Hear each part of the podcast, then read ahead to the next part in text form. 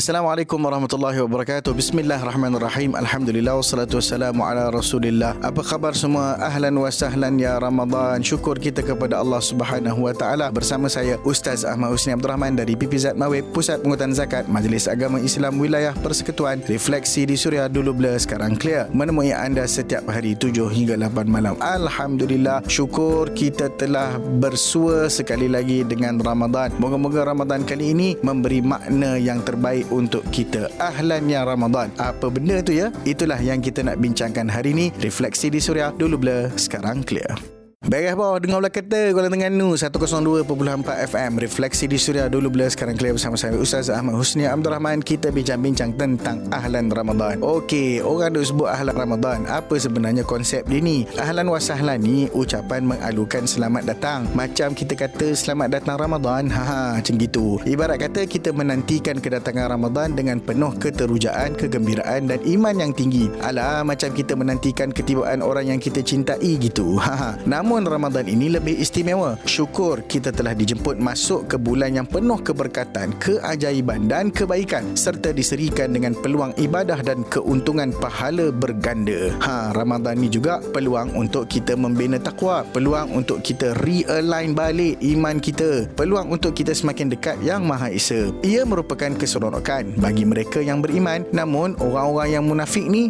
rasa gelisah semacam je. Sebab tu bagi orang yang berusaha dengan ikhlas dan mengharap mengharapkan ganjaran segala dosanya Allah akan ampunkan. Sabda Nabi SAW man sama Ramadan imanan wa ihtisaban ghufira lahu ma taqaddama min dhanbi siapa yang berpuasa dengan penuh iman dan mengharapkan keredaan Allah maka akan diampunkan segala dosanya yang telah lalu. Nak tahu lagi? Stay tune refleksi di Suria dulu blur sekarang clear.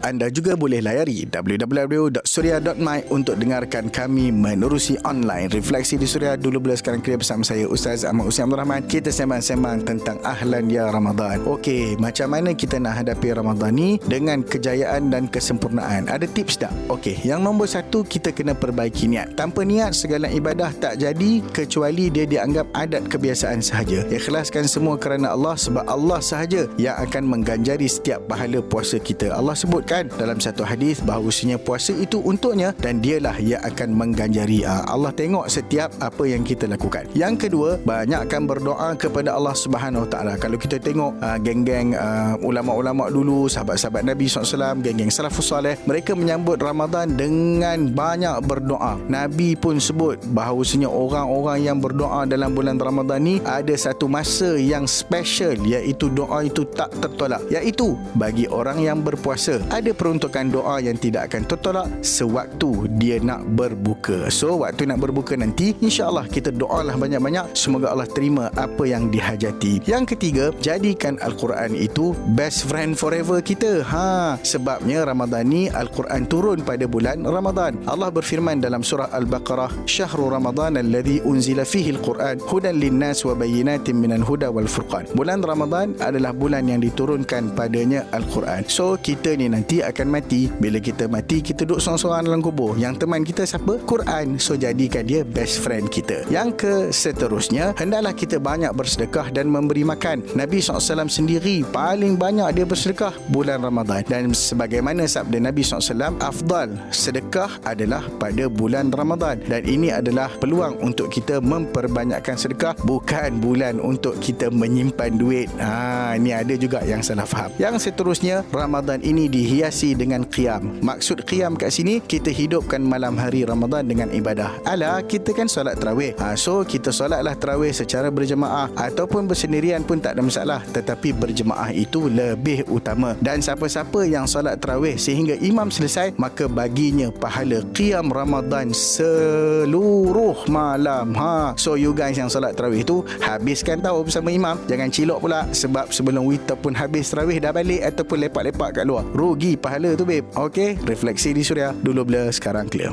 Sahabat pendengar di Johor Bahru dengarkan menerusi 101.4 FM refleksi di suria dulu blur sekarang clear bersama bersama saya Ustaz Ahmad Husni Abdul Rahman. Ada yang kata Ustaz, Ramadan ni bulan untuk rehat. Letih kot puasa kan? Ha, inilah yang ramai silap. Sebenarnya Ramadan adalah bulan untuk kita menambah amal kebajikan. Bukan itu sahaja, kita juga digalakkan berzakat, bersedekah dan membantu mereka yang memerlukan. Kalau berzakat semua tu mestilah guna duit. Kalau nak duit, kenalah usaha dan cari bukan? Ha, so mana boleh bagi alasan untuk kita rehat-rehat kerana penat, lapar dan dahaga seumpamanya. Memanglah lapar dan dahaga. Kalau kita tengok umat Islam dahulu zaman Nabi dan para sahabat, mereka aktif hatta berjihad pada bulan Ramadan. Perang Badar lah, pembukaan kota Mekah dan banyak lagi peristiwa penting berlaku dalam bulan Ramadan untuk kita jadikan contoh dan teladan. So, janganlah tunjukkan yang kita ni lemah. InsyaAllah dengan minda positif serta hati yang kental, kita semua boleh menjalani Ramadan dengan penuh kekuatan. So, clear semua? Refleksi di Suria dulu blur, sekarang clear. Terus menghiburkan anda refleksi di Suria dulu blur, sekarang clear bersama saya Ustaz Zaman Husni Abdul Rahman. Syukur Alhamdulillah kita telah sampai ke penghujung perbincangan. Moga-moga ada manfaat yang boleh kita ambil untuk panduan Ramadan kita pada tahun ini. Kalau ada soalan, ada perbincangan nak tanya apa-apa khusus mengenai Ramadan ataupun yang lain-lainnya, boleh WhatsApp Suria di 012-555-1053 atau DM Instagram saya at Ustaz Husni. Jangan lupa hashtag DBSC. Temui anda setiap hari 7 hingga 8 malam. Jalan-jalan ke Tanah Guci. Kaki berdarah terkena duri. Ramadan adalah bulan suci. Jangan biarkan maksiat mengotori. Assalamualaikum warahmatullahi wabarakatuh.